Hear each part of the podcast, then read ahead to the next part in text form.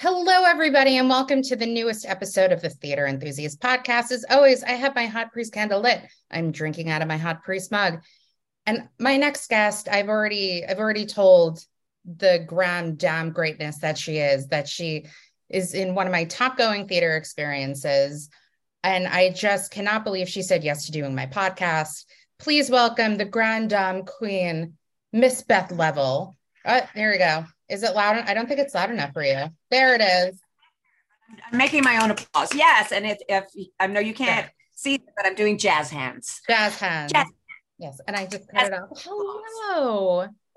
Hello. Thank you for asking me. Thank you for. I I didn't tell you this, but when I when I got the email from your agent that said she'd love to do it, I literally ended up on the floor crawling or like rolling over with like, holy crap, I can't believe she said yes. So oh my gosh, just just yeah. wait. At the end of me, oh God, I'm so disappointed. What no, never, never. Well, you know what it is? It's just because, like I mentioned, you know, when we talk about top theater going experiences, and I mentioned mine, like I have been an admirer of yours since Drowsy Chaperone. And that's when I was in college and I was like still newer to knowing the musical theater world and all that stuff because growing up, I wasn't as into it as like many other people were that I went to college with. Like I was a boy band person, like I was obsessed with O Town and I knew Rent. And when I like went to college, you know, that's when I became like super Broadway, more so nerd. So ever since Drowsy, thank you. But oh, and before I forget, um, I already told Beth, but I don't have a show mug for her, but I have the Drowsy Chaperone monkey. I don't know if I showed you the back. It says, Who's my little monkey? monkey, yeah, monkey, monkey. He's wearing oh. a little oh. shirt. I will say we, we will talk about it, but I sometimes forget how brilliant that show is until I listen to the cast recording. Isn't it amazing? It's like it's one of yeah. I no. do. I think brilliant's a really uh, very good choice of words. Yeah.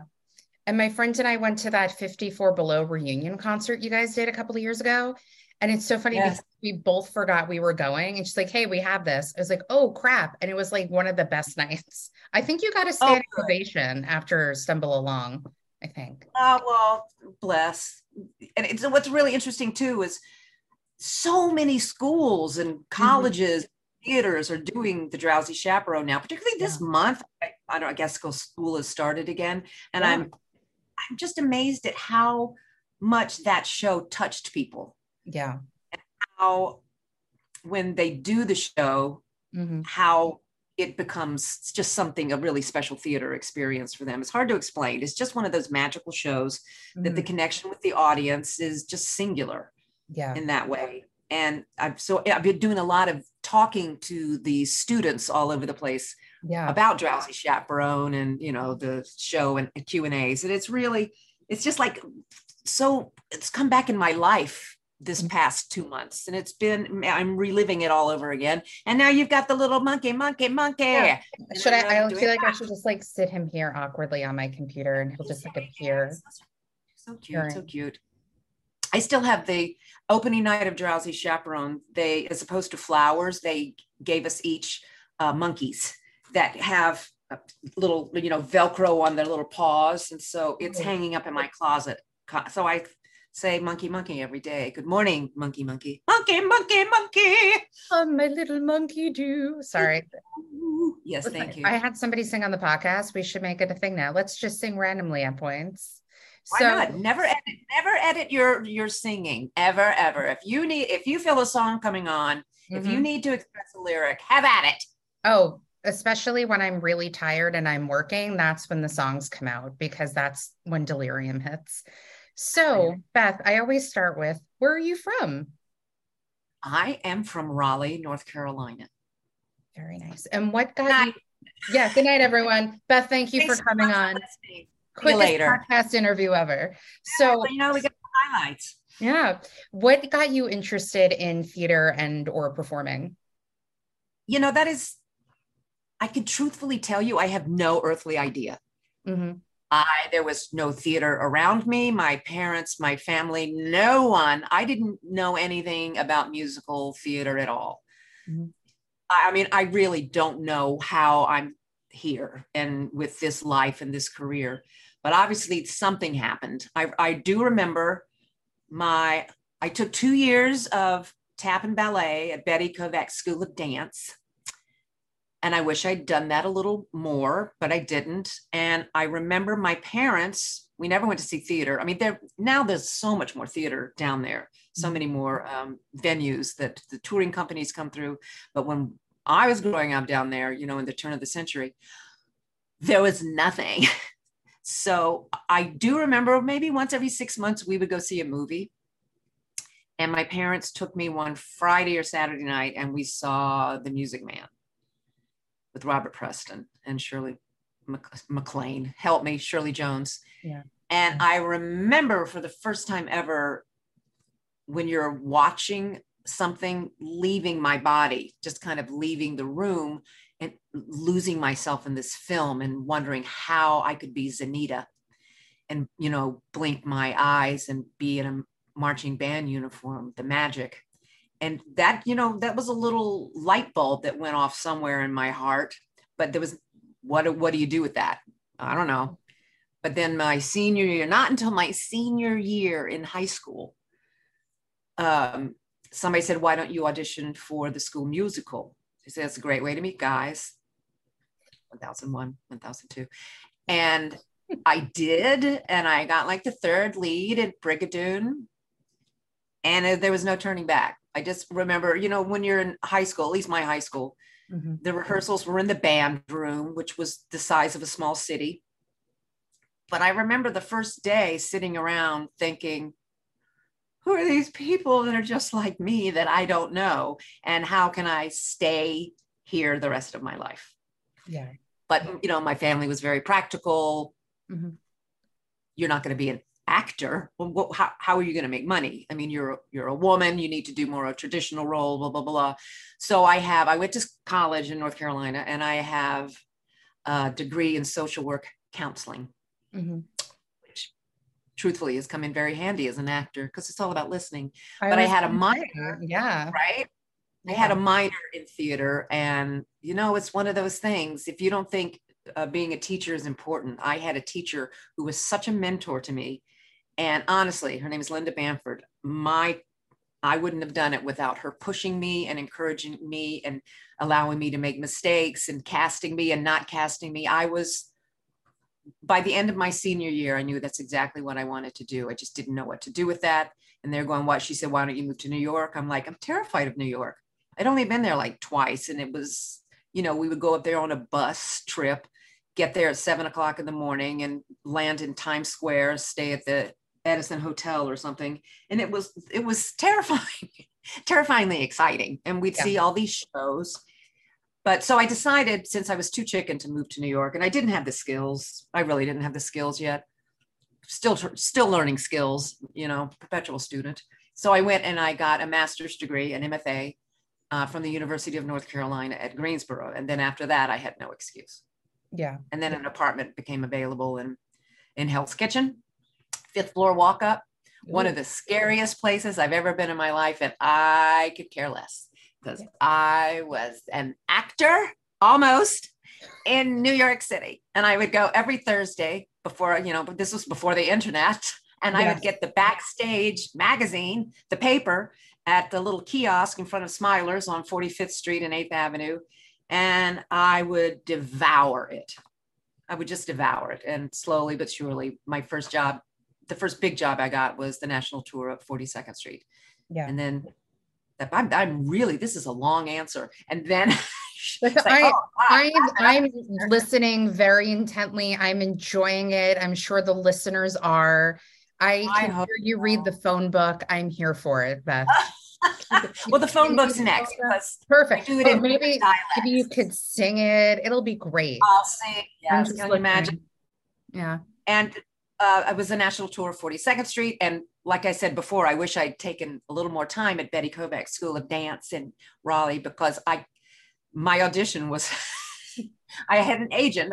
I did a showcase. Yes, I did a showcase and there were agents there and I got my agent from that showcase. And they got me this audition. They gave me the sides. I don't know if you guys know 42nd Street, but it's Anytime Annie, mm-hmm. which, you know, there's a big tap thing in there. And I had tapped through some shows in college, but I really, so I knew part of the vocabulary, but there was no skills anymore. So I, thankfully, when I walked into the audition, because back in the day, children, auditions were held on the stage at the theater a lot of times. Mm-hmm. And I just remember, you know, there was a line of us and it was my turn and walking onto the majestic stage before that was before Phantom was there. And there was a ghost light and a bunch of suits out in the audience that I could not really see. And fortunately, by then I hadn't learned to be afraid of, you know, it was still fun. You know, now it's like, oh God, I'm terrified. Um, not really. So I, fortunately, they gave me, they asked me to sing 1st mm-hmm. and I sang, I got rhythm. And I like held this I note for a really long time. They had me read and they thought I was funny. So if I hadn't done those two things first, I don't know what would have happened. And then they asked me to tap dance, to do the tap routine. So what happens is the, um, you know, Gower Champion had passed, but his assistant, Karen, he said she's going to come up and teach you this routine and uh, so i see this shadow coming from the bowels of the majestic theater and you know in my mind there's a little recording it's like do you do do do you know there here comes Karin Baker so she gets up there and she is just a phenomenal tap dancer. And mm-hmm. she whips this step off and asks me to do it. And I, I, I was, um, can you slow down again? It was, I couldn't do it. So what I did do, which is so funny now, for some reason, I don't know why, I had my Walkman with me. Google, if you don't know what that is. So I had her, I recorded her feet and the sounds, and I would go step, uh, pull back, which I didn't know what it was, fill out, fill up, shuffle, and I would kind of repeat the sounds with my mouth, mm-hmm. weird. And then she said, because um, I did not do well, she said I had five days to improve, uh, and she would, they were calling me back. So my husband at the time was a much better tap dancer than I was. So we rented this scary little um, studio at Harlequin where the floors are slanted. Mm. And I I worked my butt off and I got it. I got it. And then, but it was so funny. Yeah. It was so funny because after I got it, she did an imitation of how bad I was. oh, goodness. I was like, oh, I feel I feel great about myself right now. So, you know, I'm still learning how to tap dance, but it's so because of that experience and because yeah. I went from 42nd Street to Crazy for You, people go, Oh yeah, Beth's the dancer. I'm like, no, no, I'm not. I know how to I know how to fake it really well. Yeah, and I'm you make it. Until you make it. And they just would have to, you know, dumb it down for my skills. But yeah, I got I got good dance face. I got, got good character. I cannot tap dance at all. I can't do a time step. I used to work at a dance studio with little kids, and I even had like oh. five year olds trying to teach me how to do a time step. And it just like failed miserably. I have two left feet when it comes to like choreographed dancing. Dancing around my apartment is fine. Choreographed dancing, not great. Yeah, it's, I just like, I, I look at how quickly real dancers yeah absorb that information in their bodies like that. And just for an example, when I was doing prom down in Atlanta, mm-hmm. they had this huge hip hop mega mix yeah. that the dance was doing at curtain call. I'm, I was just sitting there, me and I called me, uh, Brooks, Angie, and Chris Sieber. We called ourselves the olds because everyone else was really young. And we were sitting in the corner with the olds going, whew, woo, I'm so glad we don't have to do this. And at the end of the day, Casey's like, Can I see the olds for a minute, please? He said, We're going to learn that number. I was like, No, no. So every after every rehearsal, every afternoon, I would call it, we would go to our timeout rehearsal studio. And God bless her, Casey Hushion is fabulous director and was assisting this. We worked on that for two hours. And what it took an hour for the kids to learn, it took us two weeks, not two hours, two weeks every day after school. We would go learn it.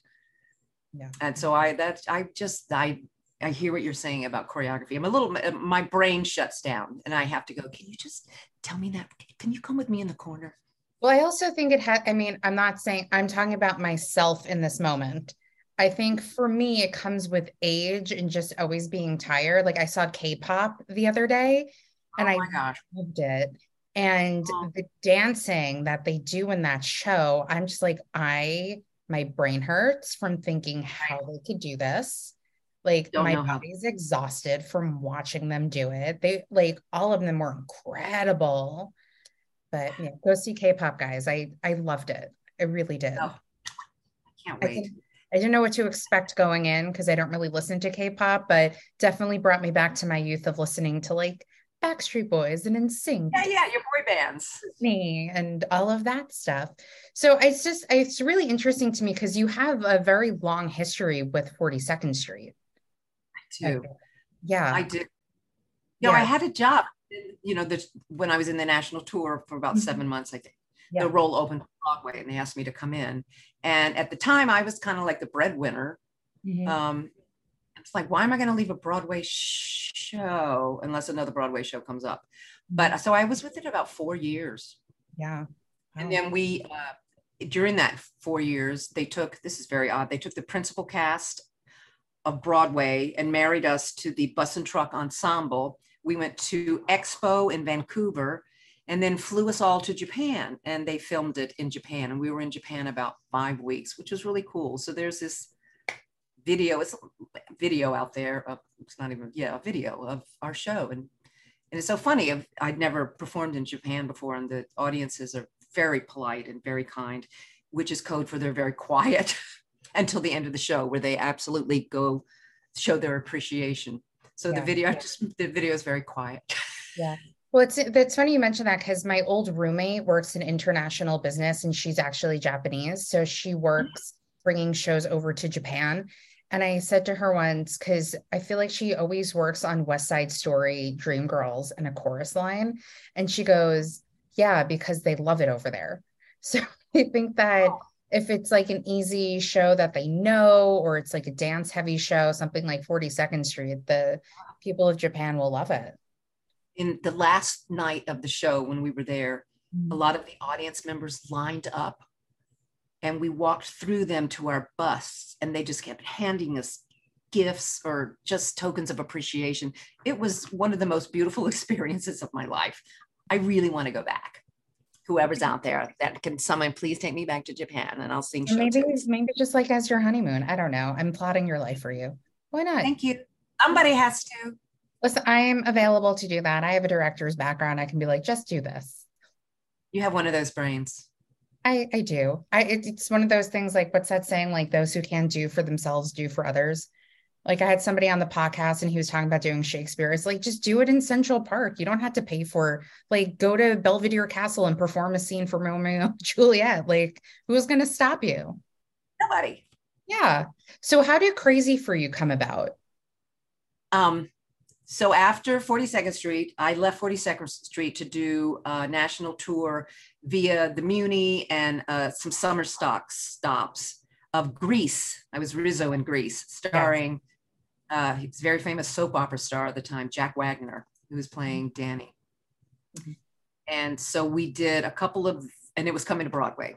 And there was, we finished the little summer stock part of it. It's very strange. No one really does that anymore yeah. they recast some of the roles mm-hmm. and then we reopened in washington d.c with the trajectory of coming to broadway and it got killed everybody hated it so that didn't happen so like want want so I was unemployed for a while, and then my agent, then it's crazy for you came up. Oh, and I got married during that period. No, I didn't. Yes, I did.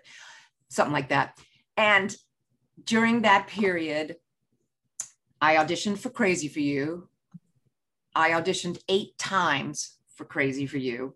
Mm-hmm. Um, the last time, and this sounds creepy, but it wasn't. There was just no more rehearsal spaces. I met Mike Ockrent in his hotel room. I auditioned for like three different parts. And one, this is so fast. I don't know if I've said this story before.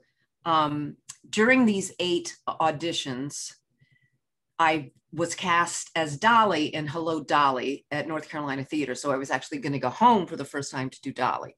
Mm-hmm. But the final callback was during that show. So on my day off from Hello Dolly, I flew to New York City for the callback. So I don't think I was as rested as I should have been. And I don't think I did very well at the audition. Mm-hmm. But I think out of pity, because I'd done so many auditions and there was something about me that they just wouldn't let go of, mm-hmm. they created this role of Tess, which was a teeny tiny, teeny tiny little role. And they just said, Will you, would we'd like to hire you as Tess and would you uh, cover the role of Polly that Jodi Benson eventually ended up doing. And I said, yes. And again, it was, you know, Stroman hires these phenomenal dancers, and I had to tap again.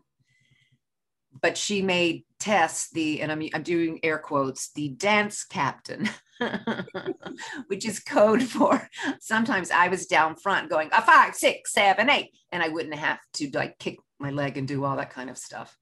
Yeah. But she always accommodated for my the specificities of my dance skills. Yeah. There was one. Like, sorry, go ahead. No, there was one time where we were in a, a line in the rehearsal room, and gosh, you would walk in, and you know there were people with kicking mining pans over their heads with their legs, and I, I, I just can't do that.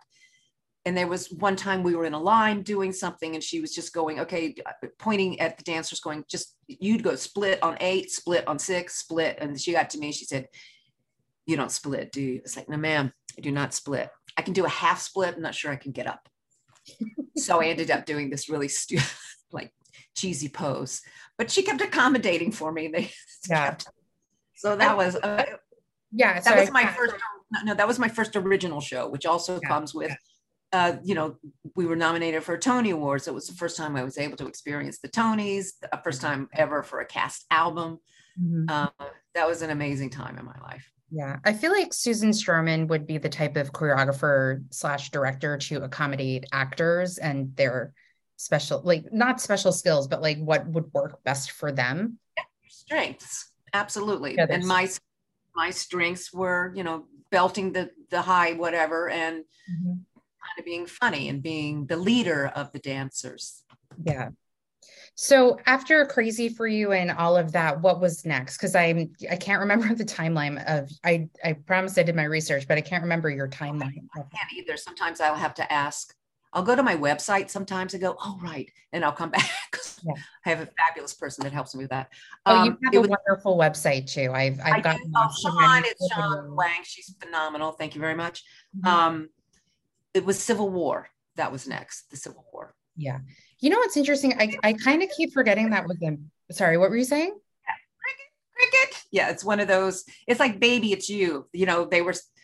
I did them, but they just didn't really leave much yeah. of a yeah. mark. Yeah. The, no, I keep forgetting Civil War was a musical on Broadway because I also never cast album either. You know, so there's no. Yeah memory of it really, except unless you were there or you saw it. And yeah, uh, it run that long on Broadway, but we started out at the alley at Houston and then we went to New Haven. So we got a lot of weeks in there and they kept trying to figure out what exactly the tone of the piece should be. Yeah. And it, it changed dramatically from the alley theater in Houston to Broadway and just didn't run that long. Yeah. It's Frank that, Wildhorn, right? Frank Wildhorn. Yeah. I Jerry like, Zak. Yeah, his he has great stuff, but it just like never lasts longer than it than people take, which is very important. Like I love Bonnie and Clyde, and yeah, Jekyll and Hyde was great.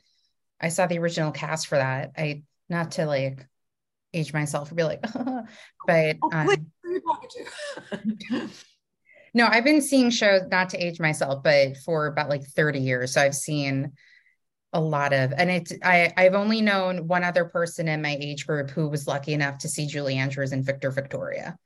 Oh, from- uh, oh, Adam, my fiance was in Victor Victoria. Yeah, I know. I have it on DVD. The um because I I IMDb I googled him really quickly this morning and I was like, oh my god, he was in that. I have a I have it signed by Greg Jbara, the DVD. Yeah, yeah. very cool.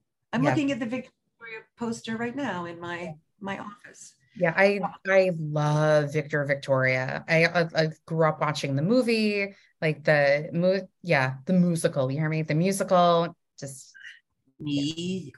Yeah. Um, one of the interesting things about Civil War was mm-hmm. at my audition, no one had any idea that I was really just the musical comedy gal because the role I played and was cast in, in the Civil War was um, called Miss, Miss uh, Mrs. Bixby. She sang a song called Five Boys. And it's based on a true story that this woman, who was a Northerner, being a Southern girl, uh, lost all five of her sons in, in the Civil War. And, you know, it was one of those numbers where I had to cry and, you know, there wasn't a laugh to be had. And I remember Frank going, I hear you're like funny. I'm like, yeah, not in this show, but yeah. So I was glad to be able to do something out of my normal comfort zone. Yeah. Well, that, that's what acting is. Sometimes you have to go opposite of what you truly are. So let's let's jump a little bit ahead. Let's talk about the creation of Beatrice Stockwell, aka the title character of The Drowsy Chaperone. How did that show come into your life? And I honestly I can spend like the next however long just talking about the show. It was it's one of the biggest blessings in my life, I'll tell you that right now. Um, I knew Casey Nicholaw was in the ensemble of Crazy Feet with me. Yeah. It's a small world. Um, yeah. And he had done uh, lot, but this was his first big directing uh, breakthrough mm-hmm. show.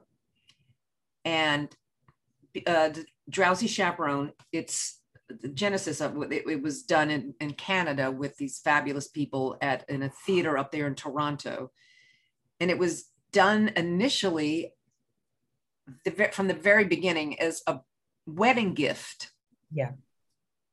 Um, Bob Martin and Don and Lisa and Greg all wrote it as a gift, but it was this amazing little show it just got word out that people going, you know, you really need to explore this, blah, blah, blah. Cut to they did a production up, I can't remember the name of the theater in Toronto, I'm so sorry. But some American producers went up there, i.e., Kevin McCollum and some other people. And from that, they came down and did, I think it was a nymph, maybe a nymph. Don't really know the difference right now. But it's one of those where you have like an hour, you're timed to show mm-hmm. part of your show, to, to present part of your show and apparently at the end, Danny was doing it, Georgia Engel was doing it, Bob Martin was doing it. So they've been with it for a really long time. But at the end, when the timer went off, something like this, I may be fantasizing this scenario, but I was told that the audience insisted it continue. So they finished it. And then the rest is history. Then they got the backing to go to um, the Ahmanson Theater in California. Okay, so once they got that, and once they knew it was going to the Ahmanson with trajectory of coming to Broadway, hopefully, depending on how it landed in uh, LA, my agent calls and says, I have an audition. And it was like, oh my gosh, it's Casey. That's fantastic. And I knew no one else. Yeah. And they sent me the script to read. And it was one of those very, uh, you know, when you're reading a script, me, I don't like, ha ha ha. I'm really just really studying. It's like, what what is my part when blah blah blah blah blah and i just remember sitting in the chair howling at how funny it was what a brilliant script it was something i'd never read seen the structure of it was just so singular and unique and funny and then it had this heart at the end of it that just surprises you so much so i went in and you know i don't even think stumble was written then, or if it was, it's just in the back of someone's mind. They really didn't know who this character of Beatrice Stockwell was. Yeah. Uh, Lisa Lambert had done it, uh, the, who's the lyricist, mm-hmm. had done it in a lot of the readings and stuff. And they, I think they were trying to find someone to tell them that, to inform them that. Yeah. So I went in and I sang 100 Easy Ways to Lose a Man because I had learned it and it's kind of funny and maybe they, I, they could see something in me because the character, I, I like to tell people the character really wasn't on the page. Mm-hmm. It, it, wasn't like Gypsy. You had yeah. her moments. A lot of them are not uh, verbal. Mm-hmm. It's a behavioral or misbehaving or whatever. And a lot of it is they just didn't know yet. Mm-hmm. So I auditioned. I read the the uh, sides, and there wasn't a lot on the sides. Again, it it was a lot of it was just behavioral acting that it's hard to do by yourself in a in an audition. Um, they gave me a callback, but I don't think I did very well. And at the callback, I don't think I did very well either, but I did the best I could. And I got a call, which this never happens, but because Casey knew me, he called me and said, I'm so sorry you didn't get it. And I said, I really, I said, I'm not the one, I'm just, I don't think I'm the one to bring this person to life. I'm not the one to bring her off the page. I said, maybe you need someone older. I mean, this was what, 15 years ago or something? I, I don't even remember. I was a mere child. And so I know that they went to Los Angeles and looked at TV stars mm-hmm. and they auditioned Eartha Kitt Ooh. and Joan Van Ark and mm-hmm. shit, who played uh, uh, Tina Louise? Just that kind of ilk, those beautiful dynasty, Knots Landing kind of genre, and Eartha Kitt. Uh, yeah. It just, but nothing really, really, uh, that wasn't the answer. So they came back to New York, kept auditioning, not with me. You know, this was months went by. And I think they offered it to some people and it just didn't work out. You know, the role wasn't quote unquote uh, good enough yet because mm-hmm. it really hadn't been born yet. Yeah. So uh, this was end of November. I get a call from my agents going, I have uh, a job offer for you. I'm like, an offer? That means, and this was a really bad time. It was like, oh, I'm going to have to work at Macy's or something. And I said, I'll take it. I don't, I don't, I don't care what it is. And he said, it's to play the drowsy chaperone in the drowsy chaperone. And I went, what? I said, no, no, no, I didn't, I didn't get that part. So I had them call the casting people back. And I said, I'll just wait. So in 30 seconds, he calls me back. He goes, yeah, they've, they're offering you the role. You leave in three weeks for a three month out of town tryout at the Ahmanson Theater in Los Angeles. So oh, a, by then I had two kids. I'm like, children, mom is going to LA for Christmas. so once, once I got to Los Angeles, you know, pretty much everyone had done the show in some way, shape, or form, but me in the mm-hmm. role that they didn't know what it was yet. So it was a lot of a lot of uh, throwing everything you had up against the wall and seeing what stuck mm-hmm. and what actually served the story. And I remember, and good for Casey, we would spend from 10 to 12 o'clock every single day, firstly, looking at films of that era, just mm-hmm. so we would all tonally be on the same page. So it would be truthful yet heightened storytelling. Because if we did a wink or you know a, it would have ruined the the tenderness and the authenticity of the comedy in my opinion. And then we after we would watch the movies we started doing um sorry if you guys have heard this story and uh, because you're going to hear it again. We would do improvs which i remember casey going to some theater games and just biggest eye rolls like yay theater games oh god theater games but we did this one game which a lot of the kids are doing now, hot seat. And we did it for like a week. Plus, we had to write a bio of ourselves, which mine was totally terrible because I just didn't, I didn't know, I didn't know her. So I was like, mm, just made up crap. But one of the last times for the hot seat, you know, you have a stool and you're kind of over stage right. And all of the cast and creatives and everyone would sit behind the table and it would be your turn to come on and sit in the hot seat. I'm using air quotes again. And they would fire off questions to you, and you would have to answer in character. Mm-hmm. And that's one way to learn something about yourself, answering and see what feels truthful. So we did that for a while. And it, one of the very last times we did that, Casey, for some reasons, when it's my turn to come sit in the hot seat, said, Ladies and gentlemen, Dame Beatrice Stockwell. Now, he had never said Dame before. Mm-hmm. So that, you know, right there kind of affects you. And I walked to this, my heading to my stool, and all the cast and creatives stand up and start going, bravo. Like I was this huge, you know, grand dame of the theater, legendary. And yeah. I just remember saying, Oh, stop it. No, no, no, stop. And I bowed all the way down to the floor. And I went, There she is. Yeah. That's, and I knew where to start there. This yeah. fabulous narcissistic queen diva who you love her and she is just obnoxiously self-centered but it's funny so you love what, every time she comes out and then with that i realized that oh i i need to stand in front of sutton because she's taking my attention away from Beatrice. and it just grew and grew to pulling out a screen in front of her so I could just have center uh, center stage all the time. You know, Beatrice always broke the fourth wall because she was there because of course everyone was there just to see me. Bless their little little theater loving hearts. And it was just from then on we just explored it and it grew and then stumble came along and then we learned how to take it up and hold the note because that's what she would do because that's what Beatrice fans would want her to do. Then the line she sang a rousing anthem in every show she ever did, whether it was good or not, whatever that line is. It's like ah, and it really came together. And then, so I felt like I have my DNA with the creatives all over this fabulous woman, this yeah. fabulous Beatrice Stockwell. And then to win a Tony Award for it was like, oh, oh my gosh Wow, yeah. thank you. What was Tony night like for you? Do you remember? Not much. Um, it's kind of a blur. There's, you know, there's highlights. I remember when your show was nominated uh, and you're nominated, the Drowsy Chaperone was doing a performance. So it's a Sunday and I was living in New Jersey at the time. I had to get up at five o'clock to get to the theater because our call time for camera rehearsal at Radio City was 7 a.m. So full beat, full everything. We get on a bus, all in costume. I was thinking that must look really funny, but it's like it's Midtown. No one cares. It's like there's a bunch of people going.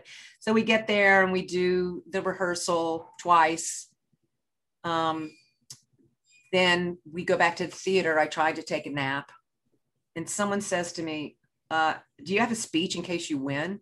I'm like, "No, no, no, I'm not gonna, I'm not gonna win. I'm not, that's, that's so conceited to like write a speech. The entire nap, I'm going, shitballs. What if, what if, what if? And so I'm like constructing this silly, just trying so what, like if I do win, what, you can't just get up there and go, so I tried to just put some sentences together and, you know, you never think you're going to win, but, and then they called my name and the rest is kind of a blur. Because after you win you're shuffled off to the press rooms and you just sit there and go from one outlet to another talking about your win and all that kind of stuff. And i got home about four o'clock in the morning. Wow. And i remember the next day not being able to speak. I was so tired. We my husband at the time john and our two kids went to i don't know like charlie brown's or something and just to get uh, comfort food I just remember laying my head on John and not being able to speak. He's like, just ignore mom. What do you want? Uh, I made chicken. You know, I just was so fantastically full and exhausted. Yeah. And they also give you, um, I don't know if they do it now, when you win, they give you a stunt Tony.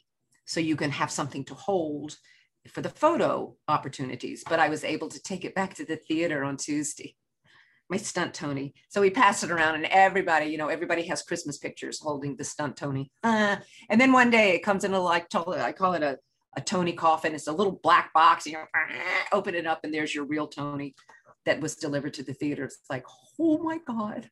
Yeah. Here it is. I used it the other day as a Zoom for some of the kids doing jobs. So you can't see it, but I'm spinning it wow. right now. I'm, I'm spinning. Yeah. Uh, Thank you for oh, sharing your Tony and spinning it. Thank you. Spinning, spinning the Tony 101. Yeah. Do you sometimes just like sit in your apartment when you're bored and spin your Tony? Can you imagine? When I start doing that, I need for you to come and get me. Well, no, I did see that uh, during the pandemic, you did get a cat, and he, you have a photo with him like eating your Tony or something. Malcolm or something, right? I don't remember that, but I am sure I do. That's hilarious. Yeah, I think it's on your website because you talked about your cat, and then there was the link to the Broadway World, and and I need to. Thank you, Sean. I need to go look at my website. Yeah. No, again, it's a really great website. She's so great. She's so terrific. Yeah. Um, I, would love to see that picture. I'm going to go when we stop talking. I'm going to go right now and check it out. Like black and white. It's great. It's it's a nice little photo shoot you guys did. Awesome. Yeah. So I'm once Drowsy is over, you have the Tony, you're the still the Grand Dame. I I think you are. Uh, what comes next for you? it was life changing, the Tony Award. And that role was, um, you know, people loved her and mm-hmm. they're going, who's Beth Leavel? I was like, child, that's my, that's my sixth Broadway show.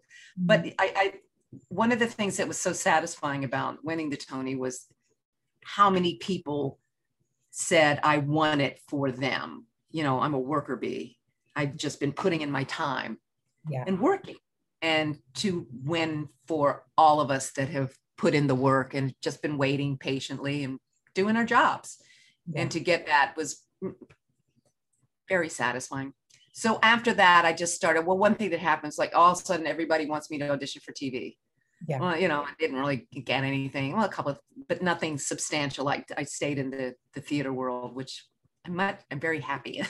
yeah. The next thing that actually happened, I believe, was I took over for Andrea Martin in Young Frankenstein. Yes. And I did that for about a year, maybe not that long. And then another Casey Nicholaw show came up called Minsky's. Mm-hmm. And again, we were going back to Los Angeles mm-hmm. to also Bob Martin. Bob or, Martin. Yeah.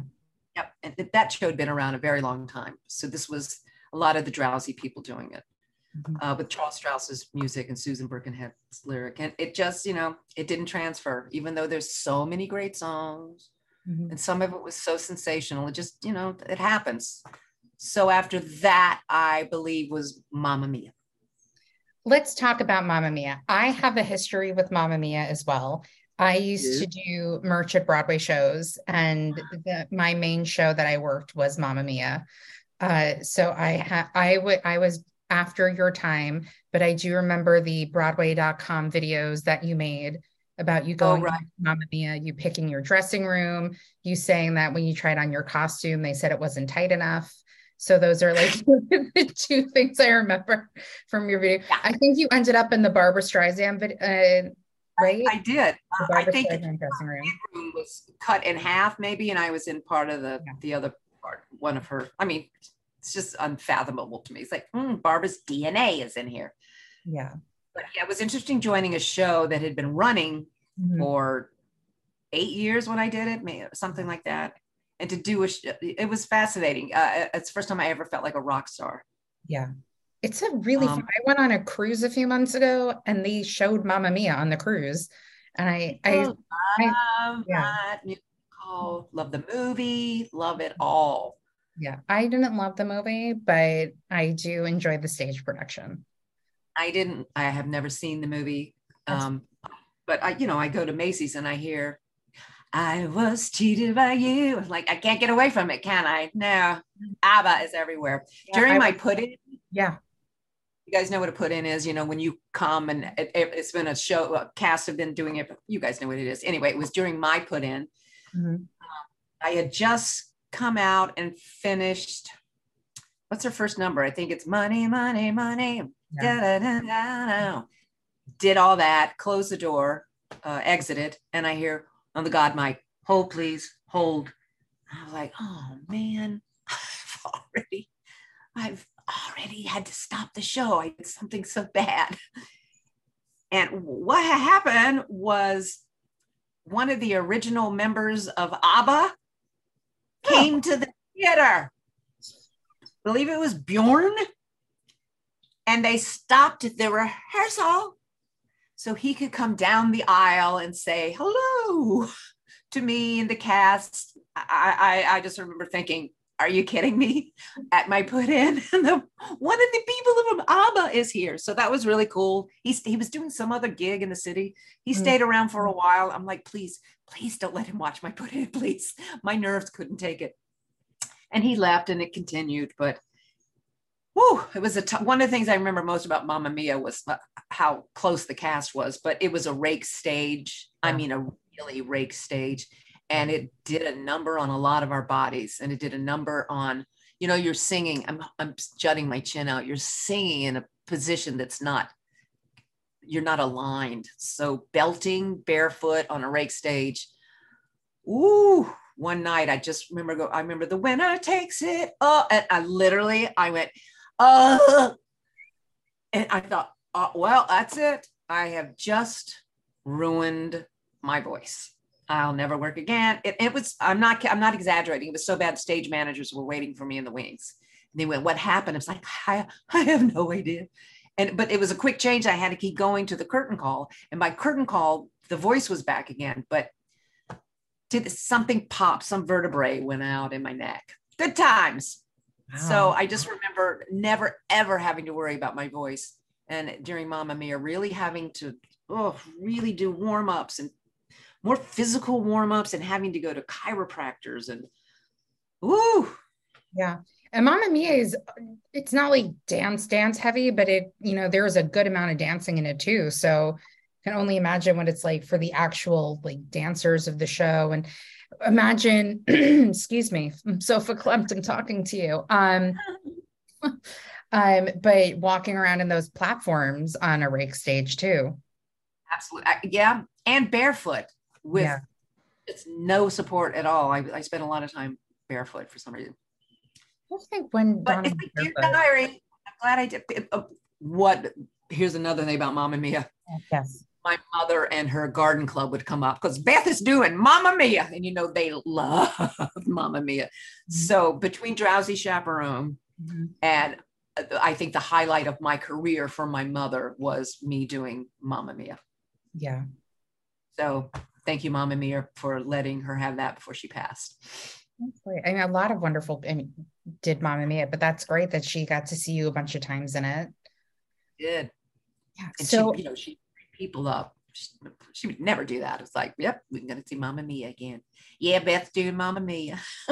I think when they changed theaters, I didn't work at Mamma Mia as much, but there was a girl who like I remember meeting her and she was like very specific about like where she would sit, when she would go to the bathroom during the so- the show. So she was like a huge Mamma Mia enthusiast. And I think there was like one time she was wearing a shirt with like the cast members' last names or like Donna and Sophie and the like one of those shirts. So you have people yeah, that, who like that with shows. Absolutely, but not as much as Mamma Mia more than anyone. Uh, and I would look at the curtain call, and people would all be in pink boas. I mean, they would come in costumes. Oh, we we sold, we sold feather boas at the theater. Oh, yeah, yeah, yeah. I or, found many boa many feathers in places that should not have feathers. Yes, you did. And yeah. a lot of the, when I had joined it, I'm not sure necessarily English was the first language of everyone that came to the show. So they would, you know, the things like, let's go with the scenes. By the time they got to the songs, yeah. it was a rock concert. It really was. And they were singing with us and doing the choreography. And that's not something I've had an opportunity many times to experience in a show. So that was really fun. I learned how to say 25 in Spanish because of Mamma Mia. Uh, Why? people would say, How much is it? I would say, when talking about the CD, I'd say 25. They go, Oh, 25. So, Gracias. yeah. And then, uh, yeah, the merch people would do the mega mix in the back of the theater. Yeah. So that was, that Love was it. the thing that we did. So, how did Baby It's You come about? Oh, so after Mamma Mia was Elf. Oh, that's right. Let's talk about Elf.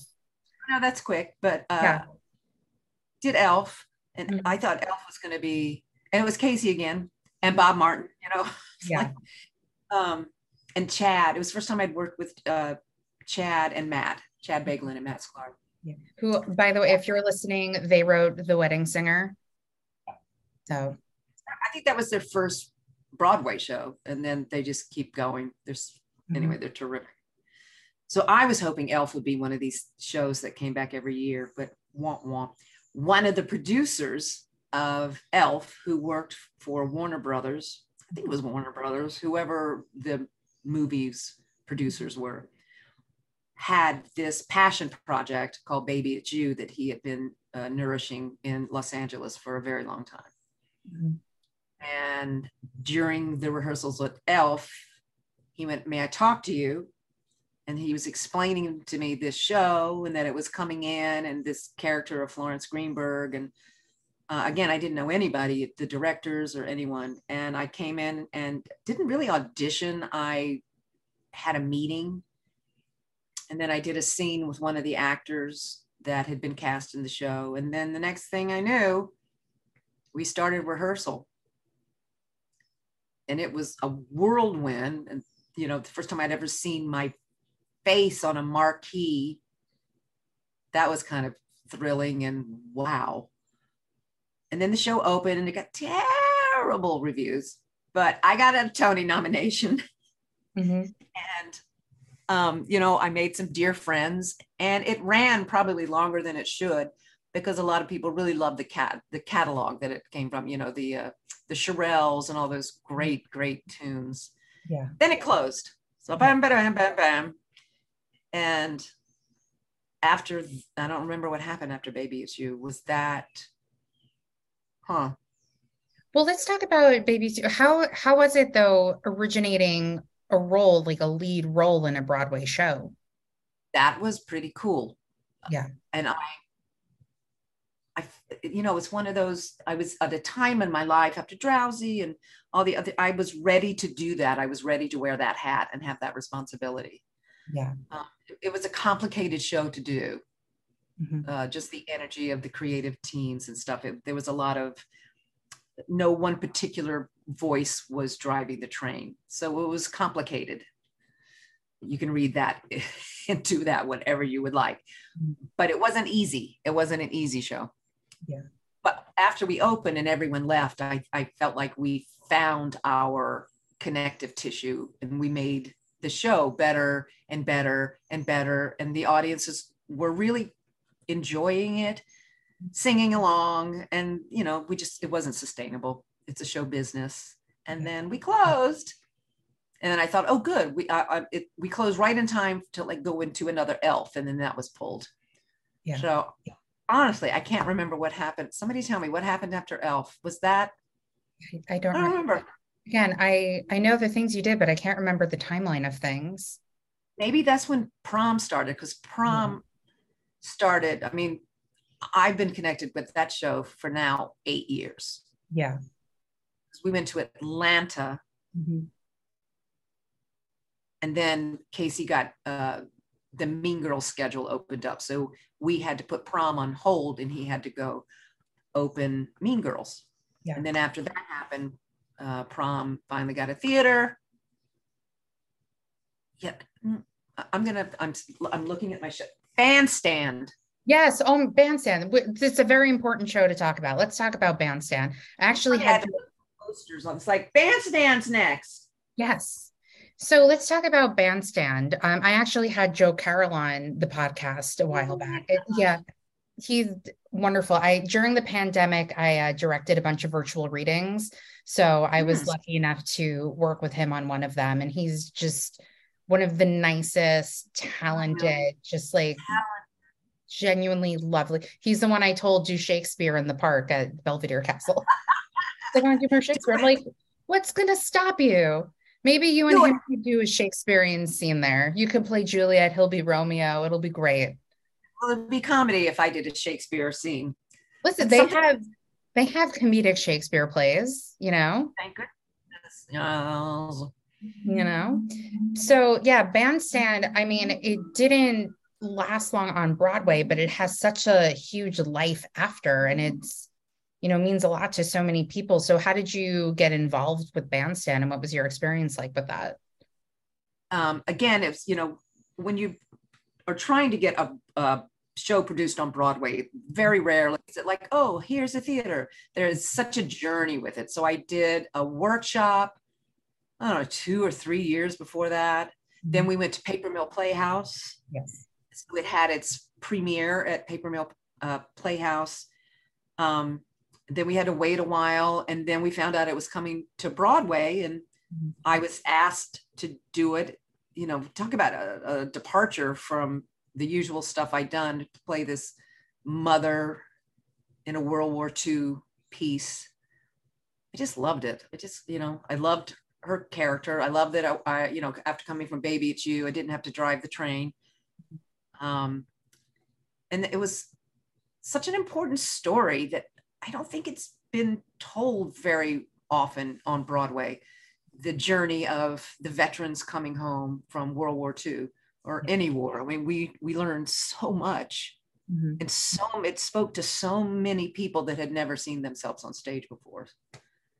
It just meant so much to people. And I think that's why it still resonates. If I say bandstand, people go, oh, bandstand. Yeah. I did see it because I, again, with merch that I did work one performance of it. So I could see it. And I think that we sold mugs that pr- went to some sort of veteran organization or something. Once we, really, yeah. But you, if you know, there was one moment, and it's the first time I'd worked with Andy Blankenbuehler, who's just what a visionary he is. So mm-hmm. smart, kind, and but there's his choreography and his directing are kind of seamless. And there was just some of the emotional, is that me? Sorry. Some of the emotional way he was able to choreograph an experience or a moment I'd never witnessed on stage. Like, I don't know if you remember when the guys were pushing Corey playing on the piano and it looked like the Iwo Jima statue. It was breathtaking that moment. I remember that moment, but I do remember other aspects of um kind of like the memory of him fighting and the different types of dancing with like somebody half on the floor with the leg kicking up and it being like a blue haze and yes. a lot of you know um, feelings that are were choreographed. Yeah. A lot of nightmares that were choreographed. A lot of love was choreographed through dance. It was really amazing. And I didn't have to dance a step. Thank you. I mean, aside from the prom, like moving forward, do you see yourself ever dancing in a show again? Mm-hmm. You know, yeah. I'm of an age. I can. I, I don't. I just it. I don't know if I can anymore. Like I remember uh, Casey said, you know, go down on. I said I can't get up anymore. My knees. You know, I'm, I'm going into my 14th Broadway show yeah. I, my body's like, uh uh-uh, I'd rather you, can you just sing now? Or how about just be funny? Or I don't know, sing a song that makes you cry or something. Yeah. Uh, I I like movement. Like it was once I learned the hip hop dance for the prom, it was really fun to do it. and this is, I always felt like it was me and Michael Potts downstage right. And I always felt like the audience was looking at us going, Oh, bless those old people. Can they do it? Let's watch them. Oh, okay. You be careful. Don't hurt yourself. I'm like, I'm doing hip hop. We're going to hip hop into the next topic. So, how did the prom come into your life? Was Dee Dee written for it? I can't remember specifically yeah. how that. Yeah. yeah. Yeah. Um, after after Elf, I I had just it was I looked at Matt and Chad. And I went, "Can we do something again?" And I could already tell something was. He said, um, "Yeah." They had already been working on it. They'd already been marinating on. They had gotten this idea from Jack Viertel about this the story about the girl who was trying to go to the prom with her girlfriend. The PTA or somebody canceled it. Blah blah blah. And someone said, Jack Viertel said this would be a great musical, and the rest is history but I remember Matt and Chad um, not being very open about it, but saying, mm-hmm. so within, I don't know, a year, Casey said, Can you come to my studio and read the very first draft of this show? And from that day, it was me, Brooks, Chris, and Angie mm-hmm. sitting around a table. And they named the character Angie, and yeah. Was written for my DNA. Mm-hmm and then it took a while and then we found out we were going to atlanta and it just kept get growing and growing and growing and then i told you mean girls and then bam it opened in 2000 something it, 18 I, I don't remember I don't remember either. I have a friend who was like one of the investors of the show, and for months she's like, "You have to see the prom. You have to see it." So I finally saw it, and I was so enraged at what happened at the end of the first act that I refused to applaud. I was so mad. I literally just sat there with my arms crossed. And like one of my best friends and I saw the show together. And I'm like, I refuse to applaud. I am so mad. But it was just the most fun and joyous show. And I want to talk to you about um, the lady's improving because you're a very unique like vocalist because your end note, you would think that there would be a breath somewhere, but you're Beth Leavel and that doesn't happen. So, can you explain to the normal humans how you can sustain that very long? I don't. I don't know. You know, I just know I take like a double breath and I, I'm I'm wish I was more of a, a, a, technician that I could explain how I can hold it that long. But then after a while, it became people started timing it. So that's like, and the last show, mm-hmm. I the orchestra the horns couldn't hold it as long as I could. So I just did like all by myself. I was like, yeah. and then there was a standing ovation, and there's video of it online. And you're welcome for those listening who want to watch uh, Beth Leavel be amazing in the prom and doing the lady's improving. That was really cool. Yeah. How that, was, sorry, go ahead. No, that's okay. I think that was like the night before the Tony Awards or something. And that standing ovation and that whole moment i just completely broke i just cried. It was really it was a wow moment i yeah. felt. Yeah. Mm, i just cried. So how did thank you, you for the people that were there no, that night. I i was not but uh, for those who were how do you guys or did you feel knowing that there is going to be a movie made of the the prom. the prom and a lot of people's reaction to who was cast in the movie as opposed yeah. to a lot of naysayers being like you should have done the broadway cast. Yeah but the broadway cast wouldn't have sold. People wouldn't have watched. I mean it's meryl streep for heaven's sakes. Yeah. What what it was interesting. It's such a unique night. Mm-hmm. we kind of had a reopening of prom mm-hmm. six months later where Ryan Murphy was there and we knew he was going to make an announcement. Mm-hmm. About, but I don't think the ensemble knew. And, but you know, I've been around the block. I, I just knew.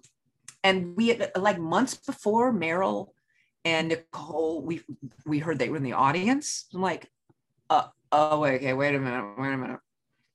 So Ryan Murphy comes on stage and he announces that he has uh, bought the rights for Netflix and will be making it a movie. And I was just hoping that the kids didn't realize that that doesn't mean we're all going to be in a movie, just yeah. so you'll know. And then we went to a big party afterwards, and then eventually it was announced who was playing the roles and stuff. It it was uh, truthfully, I would have loved to have done it, mm-hmm. but again, the prom had such an amazing message. And if I had done it, it wouldn't have received the attention and the viewings it did because Meryl did it. So if I'm going to give birth to a child, I can't really think of a better person to take care of it than Meryl Streep. Yeah. I mean, it's fine because you eventually got to play one of the children that she birthed in a musical. There you go. So there about that for it was a, a nice trade-off. I had to say that I really did enjoy the prom movie and I understood both aspects of everybody's like it should be the Broadway cast and I have a very large entertainment knowledge base and I like I know how the industry works so I was like fully aware of like why they didn't cast who they did cast and all of that stuff and I thought I watched the movie I thought everybody did a wonderful job in it. So did you watch the movie at all or were you just like I'm good now that's fine you don't have to no, we uh we watched Act One, mm-hmm. uh, the four of us, and mm-hmm. just giggled and we'll, I'll watch I'll watch it again. You know, it's just it's fascinating to watch a move I choreographed and watch Meryl do it. Like wow. Yeah. Yeah. I will say though, like sometimes for me, sometimes when you're watching Meryl Streep, you're like, I'm watching Meryl Streep doing this part. But for me with the prom, you kind of forgot you were watching Meryl Streep, which oh, was kind of nice. And I think maybe yeah. that's just like a testament to how great the part is, which, you know, thanks to you is a thing. It's a great part. She's a fabulous, fabulous part. Yeah. I hope now that the rights are released, it's like, yes, people can see it more. I hope so. I I mean it's a very important piece of theater too. And like, you know, like I told you, I had a very strong reaction to what happened in the show when I first saw it. And um I my nine lives with jobs, I used to work in the hotel industry as a concierge, and I would be very good at picking out shows for people. So I would always have to make sure people are comfortable with that topic before I recommended the prom to them.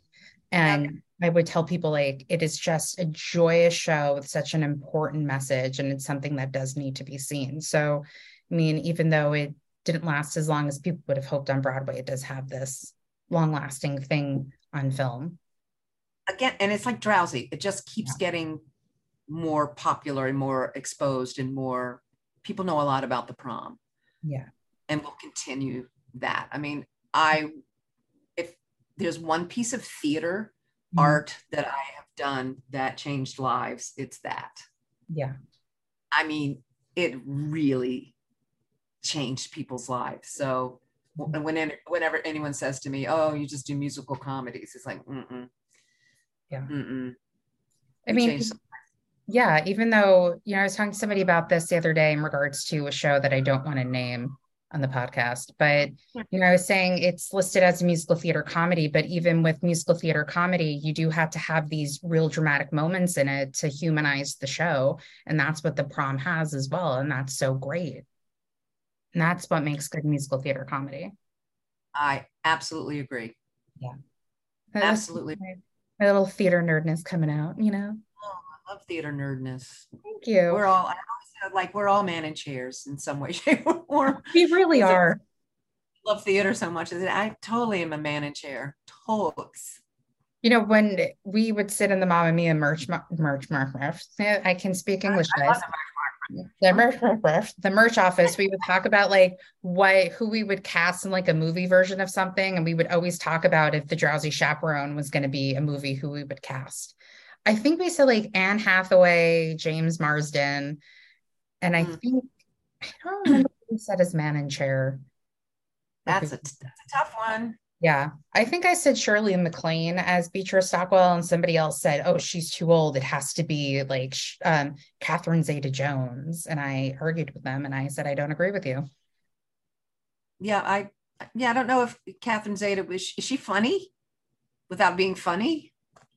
I, she, I don't know. All right. Well, we'll ask her.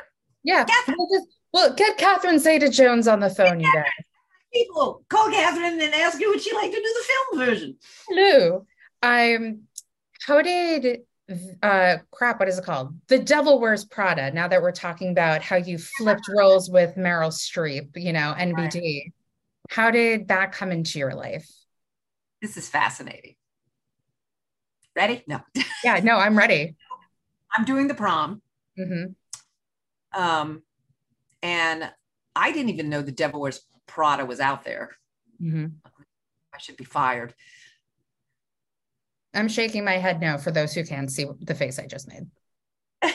yeah. And uh, uh, the director had been hired. I knew, uh, then I started, you know, uh, Kevin McCollum, who mm-hmm. the lead producer of The Devil Wears Prada, had, hi- and Elton John wrote the music, had hired Anna Shapiro. As the director. She was the artistic director of Steppenwolf, won a mm-hmm. Tony Award for August Osage County, yes. and was jumping into the musical land with The Devil Wears Prada. Mm-hmm. So she decided to come with Shaina Taub to she came down to New York. She lives in Chicago. She came down to New York and decided in the summer to see every Broadway musical there was to man. So she was just going to go and immerse herself in all the things that were musicals. Mm-hmm. Shanis had seen the prom once or twice and said, Anna, you, you have to come and see the prom. And Anna went, No, it sounds like high school musical, which is one of the reasons I think we closed a little early because when the tourists came in, the prom didn't like, what is that? What is that about? Which is why you had to probably over explain it when you were doing your ninth job as a concierge. Yes. People thought they thought it was about like a high school something and just yeah. didn't really understand. Anyway, blah blah. She talked Anna into coming to see the prom. And rumor has it, and I'm saying it's true because I think that halfway through it, after I did um, It's Not About Me, yeah. Anna turned to Shaina and went, I found her. So the next week, um, they called my agent and we set up a meeting. And I met Anna at um, Open Jar Studio, where they had already started doing choreography workshops. And we talked for almost an hour and a half, just chatted about everything. She gave me a piece of music that I looked at, and two days later, I came back and sang it with the producers there. And I have a feeling I was being recorded and it was sent to Elton and uh, his husband, David, who's uh, one of the lead producers as well. Mm-hmm. And the rest is history. Yeah. Then we had to wait because then the, you know, then the plague hit and everything was put on hold. Mm-hmm. So I really have been associated with Prada for almost three years now, maybe even longer, because everything stopped, as you well know. Yeah. And we did a workshop once uh, last Christmas before last, maybe sometime in the holiday season. And it's when the uh, the coronavirus was going around and we everyone a lot of people got sick and we weren't able to do the performances so everything just stopped and then we waited again another eight months and did a choreography workshop. And then we did another workshop right before we went to Chicago. Mm-hmm.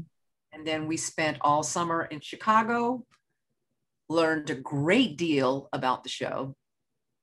But part of that process in Chicago was emergency put ins because of COVID. Yeah.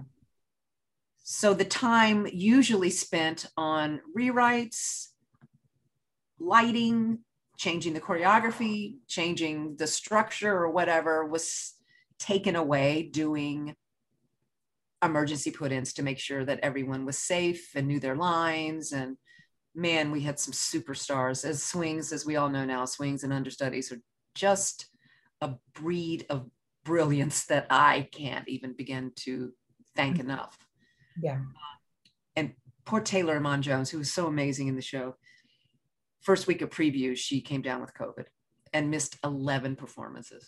Wow. Yeah. So it was just, you know, I felt like we were kind of cheated of our experience as a lot of people have been with this COVID going around. So now we're just waiting. In spite of that, and in spite of just apparently horrible reviews, it was such a financial success, and the audience went particularly after you know we ran like 36 shows particularly toward the end when we were really getting in our groove with it. Yeah. They made a great deal of money. There's a real real desire to see this musical yeah. version of devil wears prada. Yeah. So i'm sure everyone's just kind of going back to a, a workshop of figuring out how we can make it even better yeah and everyone wants to do that which is really cool so i'm anxious to see what happens next mm-hmm. don't know yeah. Don't know. I mean, that's theater.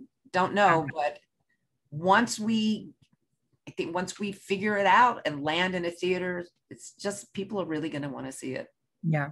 I do need to ask though, because The Devil Wears Prada, the movie is based on a book. So does the musical have movie and book elements or is it, it does? Okay. Lauren Weisberger was there.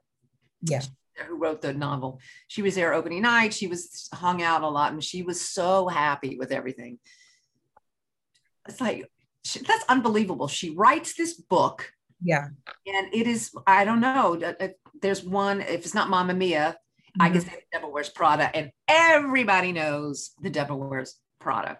Yeah. So it takes the best of her book, which is also in the movie, which is also we've kind of grafted everything together and made it a musical. Yeah. Because you know Miranda has to sing there, mm-hmm. and it's it's also um, all the creatives are, are women. So yeah. completely different point of view. So mm-hmm. there's been a lot of adjustments because the world is different now than it was when she wrote it or when the movie was out. Yeah. I do find it very annoying that some people were criticizing the color of Miranda's hair um, for the show. And I was like, guys, Meryl Streep decided to be, oh, to have gray hair in the movie. That was her Miranda. It does not have to be the same. Like that's what drives me nuts with some people is that like it doesn't and nothing and it's a musical adaptation you know just because something you know i saw um, almost famous last night and i have a, a friend who's in the show and i spoke to him because almost famous is one of my all-time favorite movies and my friend is fully aware of that and he's like i know you're going to have some thoughts. Um, i don't want to spoil anything because it's still in previews but i did mention to him uh, an aspect of the show that it, it's not a criticism. It's just something that i thought was an interesting story choice that they did.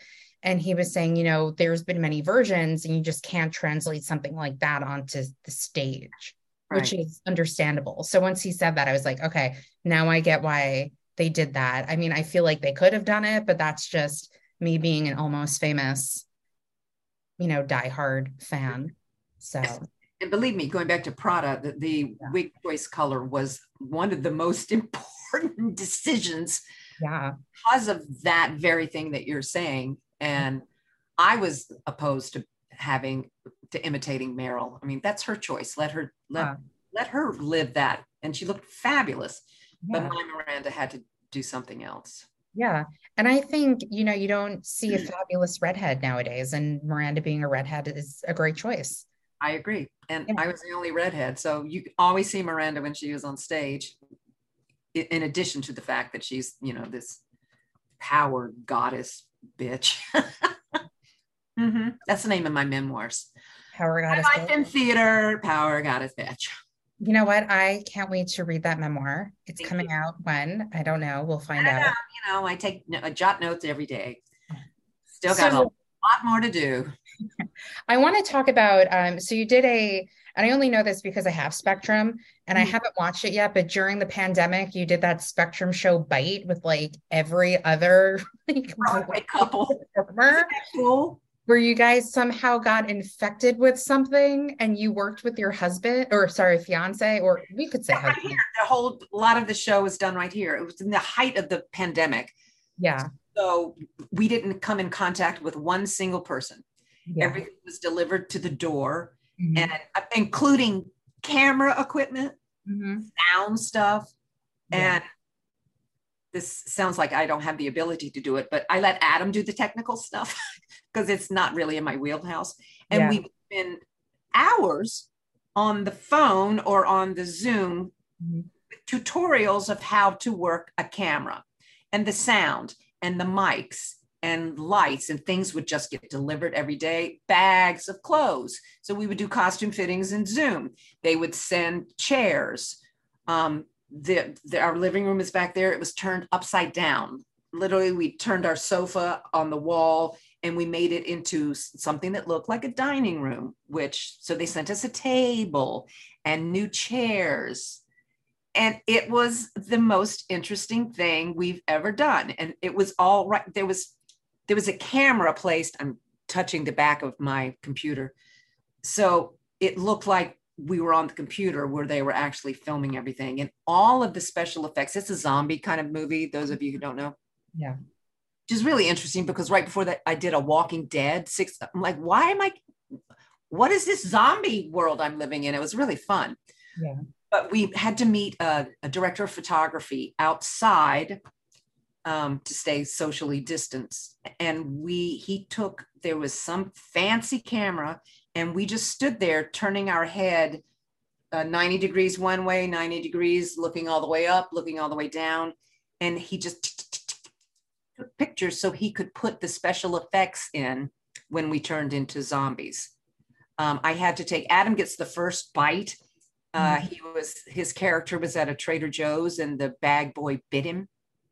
And it was like, what? So we're talking, uh, Audra McDonald's our doctor. We're talking to her via Zoom. I took um, one of my lipstick eye pencils and I marked, I'm doing a circle of red dots on my forearm, which I did to him. And that was their template for creating this special effect mm-hmm. zombie bite that eventually took over his body. And then he bites me you know, and there's fake blood, all CG'd. Oh, if you can watch it, you really should watch it because it is amazing. And to know, well, A, everyone was in theaters, Rob McClure and Audra and Will and Adam and I, and I can't remember who else. Sorry. Okay. I think Phillipa Soo is in it. Oh, yes, yes, yes, yeah. yes. And we all turn into zombies. It's awesome. Yeah. With special effects. It's just it's magical to me. And it was really interesting with a little little bit of sense of humor in there, a little yeah. little wink. Mm-hmm. Um, also, if you're really bored, October 30th, that's soon, right?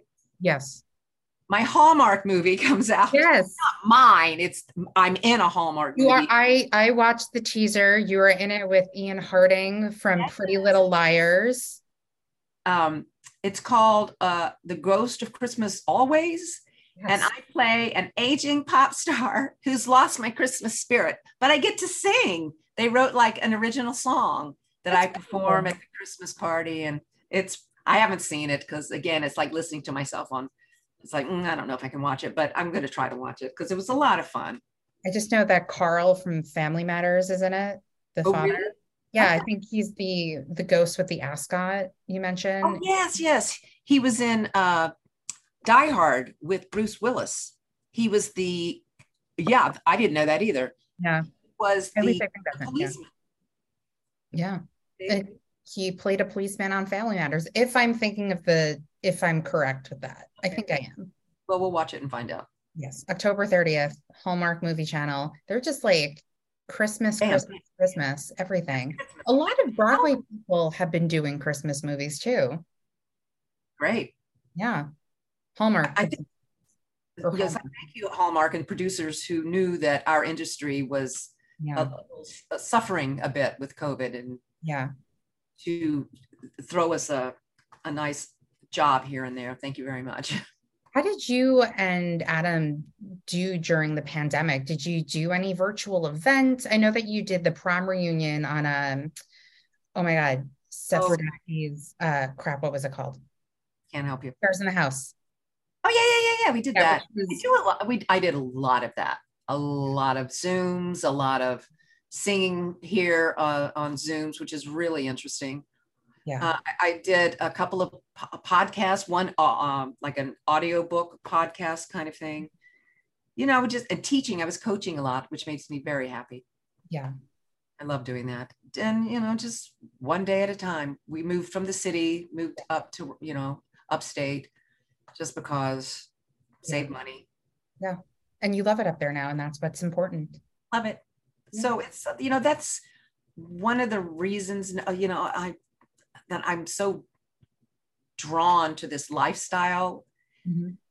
The good news is the bad news is you just never know what's happening the next day. And the good news is you just never know what's happening the next day. One day you're thinking, I have to leave this industry, and you get a call and they ask you to do Beatrice Stockwell in the Drowsy Chaperone.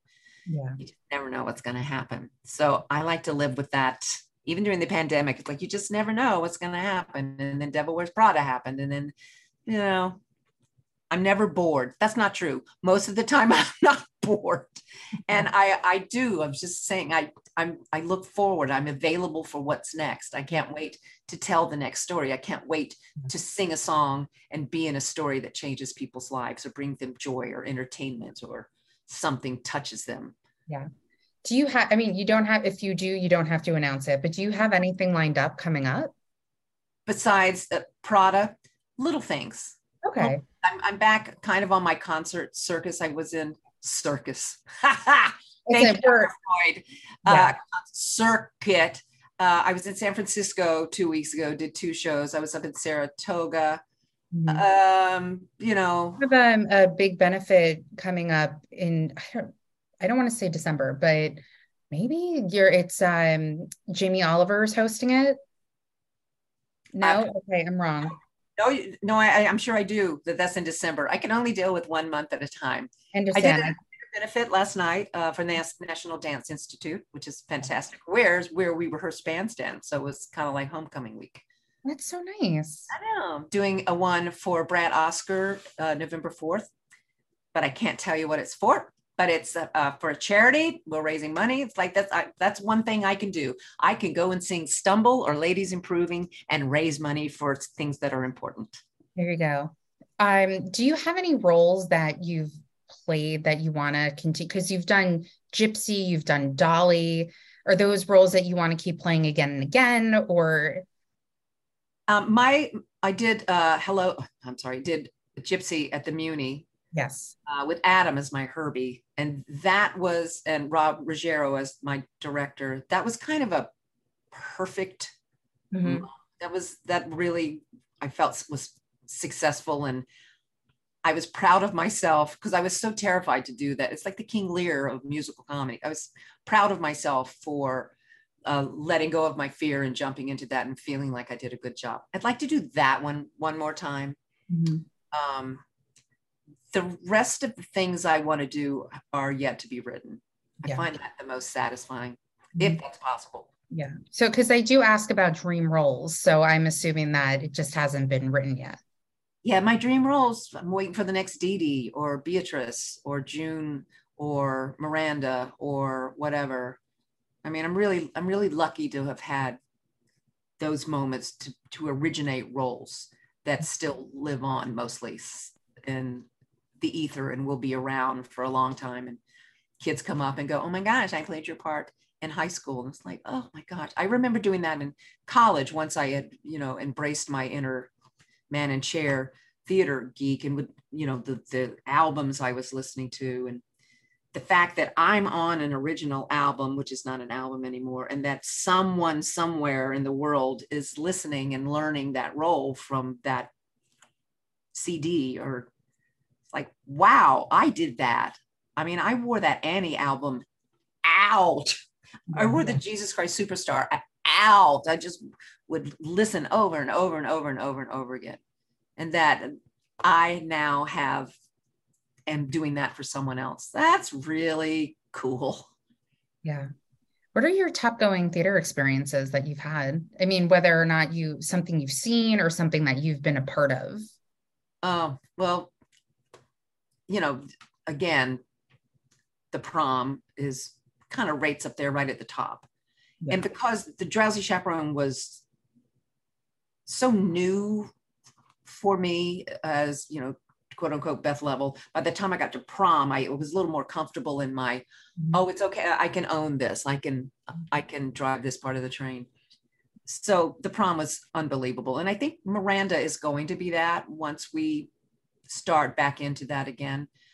Um, there's so many shows that uh, totally changed my life. I remember Dreamgirls, Chorus Line.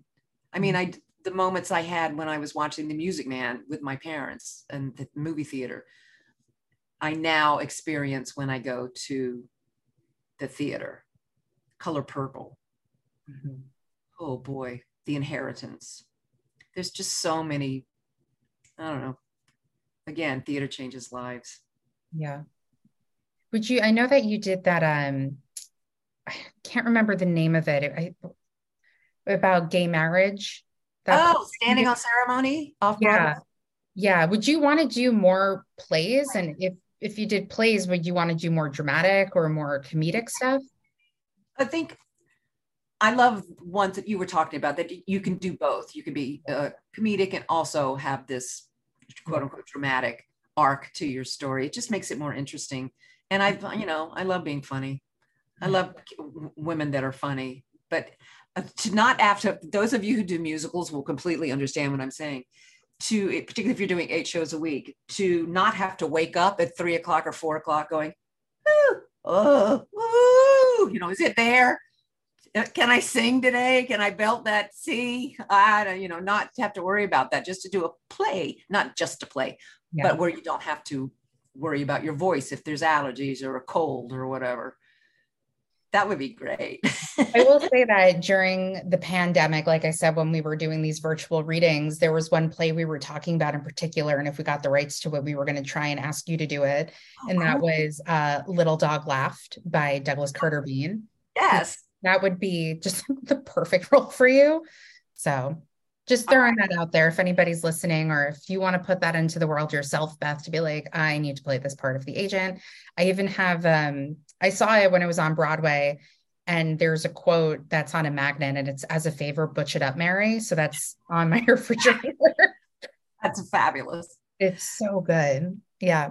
So I'm. Um, I do inside the actor studio questions as a part of the podcast. Are you ready? Bring it. Worm? Okay. So let's start off with what is your favorite word?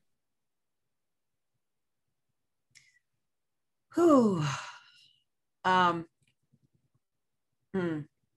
It's like my favorite. I have a favorite word that means something and a favorite word that's just fun to say. That's fine but I don't know the, the difference right now. Uh, uh, let me think about it. Go to the next one. Okay. Your least, what is your least favorite word? Oh, well, I can't say it on your yes, No, it's, it's, I'm, I'm not a fan of the C word. Okay, that's fine. See you next Tuesday. oh, right. That's an acronym for that. Um,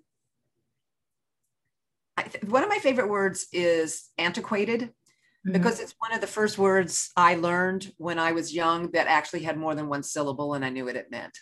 So, you know, at dinner uh, uh, with my parents, it's like, oh, that bread is so antiquated. I would use it every minute. It was kind of fun to say. Um, yeah, I'm still thinking about that. Okay. I'm still marinating on that. Marinating is one of my favorite words. I'm still thinking about that. You can marinate all you want. What turns you on? Uh, sense of humor. What turns you off? A lack of a sense of humor. we all need a sense of humor, you guys. Oh, particularly now, particularly now. I think a sense of humor is so sexy and and kindness. Yes. I yes. Oh, come on. Hold the door open for someone. Say thank you. Just do yes. it. Thank you. I uh why are we the same? Okay. Um, which I'm not mad about at all. Just oh, guys, I'm the same as Beth Leavel and BD. Um, what is where am I? What is your favorite curse word? Fuck. Yeah. So it's just, it's just it's, it fills your mouth with, and I say it all the time without even, you know, I really have to edit myself if I go back home. I, I, because I've been in New York for 30 years. I mean, everybody says fuck up here. It doesn't even, it's not really even a cuss word anymore. Can you pass me the fucking Diet Coke? It, that, that's not like I don't think that Diet Coke's fucking. It just feels like, oh, fuck. Yeah, fuck that. I sometimes get out of bed and say, oh, fuck. And that's just because of age and getting. Yeah, like, oh, fuck. That doesn't, ah, that didn't fit. Fuck, fuck, fuck. Yeah. Or it's like, well, fuck. Yeah, I get it. Oh, fuck. That's awesome. Yes. Let's just say fuck every other word now. What's your favorite? No, I'm just joking. Okay. Word. Well, fuck you. Fuck. That's amazing. Fuck, fuck, yes. Fuck. Yes. Okay. What sound or noise do you love? Um, laughter when it's like true deep someone finding something really funny and my cat when i can make uh, his motor run like i love that what sound or noise do you hate? Mm. Uh, people being angry and yelling at each other, uh, sirens. Um, yeah, people yelling. That oh, I hate that noise. Yeah. What profession other than yours would you like to attempt? Um, you know, for a hot minute, I would have loved to have been an interior decorator but it would all have had to been my taste, which is not good. I still do it. I'm, I'm helping my best friend who lives not too far from me. We're redoing her living room. Yeah. And I go over there and we're redoing. I like, I, I'm really good at taking what you have mm-hmm. and changing it around. It brings such joy. So I'm thinking I would like to do that, but I'm not skilled enough to get paid for it. But so I do it as a hobby. Maybe you can just like because you know nowadays they have somebody who does that for people's dressing rooms. True. So you know beth leavel interiors for that means, that means, doing math like person oh, understands curtains and that i don't do or the geometry would this fit here well how how do you measure those blinds? I can't do that but i can say oh my gosh if you put that yellow pillow next to that red one on that thing you're gonna they're like oh my gosh or why don't we put that chair here and move that? That's what brings me great joy. Maybe like Beth Leavel will help kind of with interiors. Kind of, I'll help to the best of my ability. Re- it, there's a term for that. It's not restaging. It's it's a, there's a term. You go in and you take what you have and just mm-hmm. change it up a little bit. Yeah, the Beth Leavel way. There you go. Yeah, yeah. we're gonna level it out. Gotcha. Oh. What profession would you not like to do? Uh, I would not like to be a doctor. I would be so terrified of the responsibility of doing something wrong. I would also never want to be a production stage manager. They are so amazing and responsible for everything that I would be terrible at it and intimidated. Actually, we were watching uh, our stage manager, PSM, for uh, the Devil Wears Prada was Holly Coombs. And she's just like, uh, I mean, not human. She's so good. And during some tech, we're all sitting around on stage and we started playing games. I went, all right, which would you rather do right now? Would you like to do have a scalpel and do surgery on someone without really knowing, or Holly's job? And we all went surgery. Yeah. uh, yeah. Well, just give it a shot. You know, Sur- let's do surgery because yeah. none want the responsibility and the skill set that I I do not have. So. Did you did you marinate on your other word yet, or? Um, no, because then I started thinking about interior decorating. Uh, I mean, I, I love the word grace. I mean, when you say grace or someone says grace to you, it, it, it feel, I feel that word. Mm-hmm. When someone says a beautiful word like that, full of grace, yeah. gratitude. And this sounds really kumbaya-ish, but you know, words that make you, it calms you mm-hmm. um, mm-hmm. and lifts your heart a little bit. Yeah. I swear, if I think of another one, I'm going to text you. Please, you can take my phone number and I can tell people like I'm best friends with Beth Leavel now. She has my phone number. And be Okay, so last question. If heaven exists, what would you like to hear God say when you arrive at the pearly gates? Places. and then James Lipton would say, Here are your students. Oh, man, that was great. Um, so you know we're coming towards the end of the podcast. So why i always i try to remember to ask this of everyone why do you think theater is so important? Um, i think it connects us as human beings. I think it's the, the universal thread that connects humanity when we allow it. Mm-hmm. plus we sit in a place it's like you know cavemen used to sit around a campfire and tell stories. It's how we connect to each other. It's also how we communicate, how we entertain, how we learn, how we grow, how we find joy, how we sing show tunes, how something makes us angry that maybe we have to change because now we have an awareness. Mm-hmm. So I think life without art, without theater, would be so boring Plus, as storytellers, in any way, shape, or form that we are storytellers as artists, we're here to do that for some reason. Like when you were asking me, how did I become? It's like, I don't know. I think some way, shape, or form, I was meant to be a storyteller. Mm-hmm. And it feels, I feel gratitude and I feel like I had no choice that I still don't understand. But I'm still here. And uh, so that's why whatever your question was and i went on my monologue that's why it's important. Yeah. Well beth i just want to thank you again so much for coming onto the podcast. Again i just like i kind of can't believe you said yes to doing it. And i i think you're amazing. And i adore you.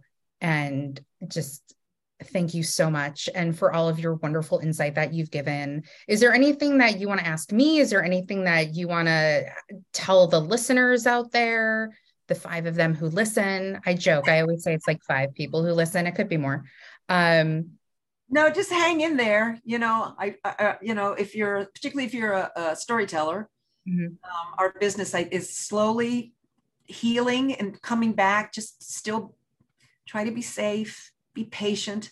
It's been soul stealing a lot of times. You know, I know a lot of people have had to leave the business. Just, I, I just am sending a virtual hug to everybody. And again, if you can embrace kindness, let's just do it.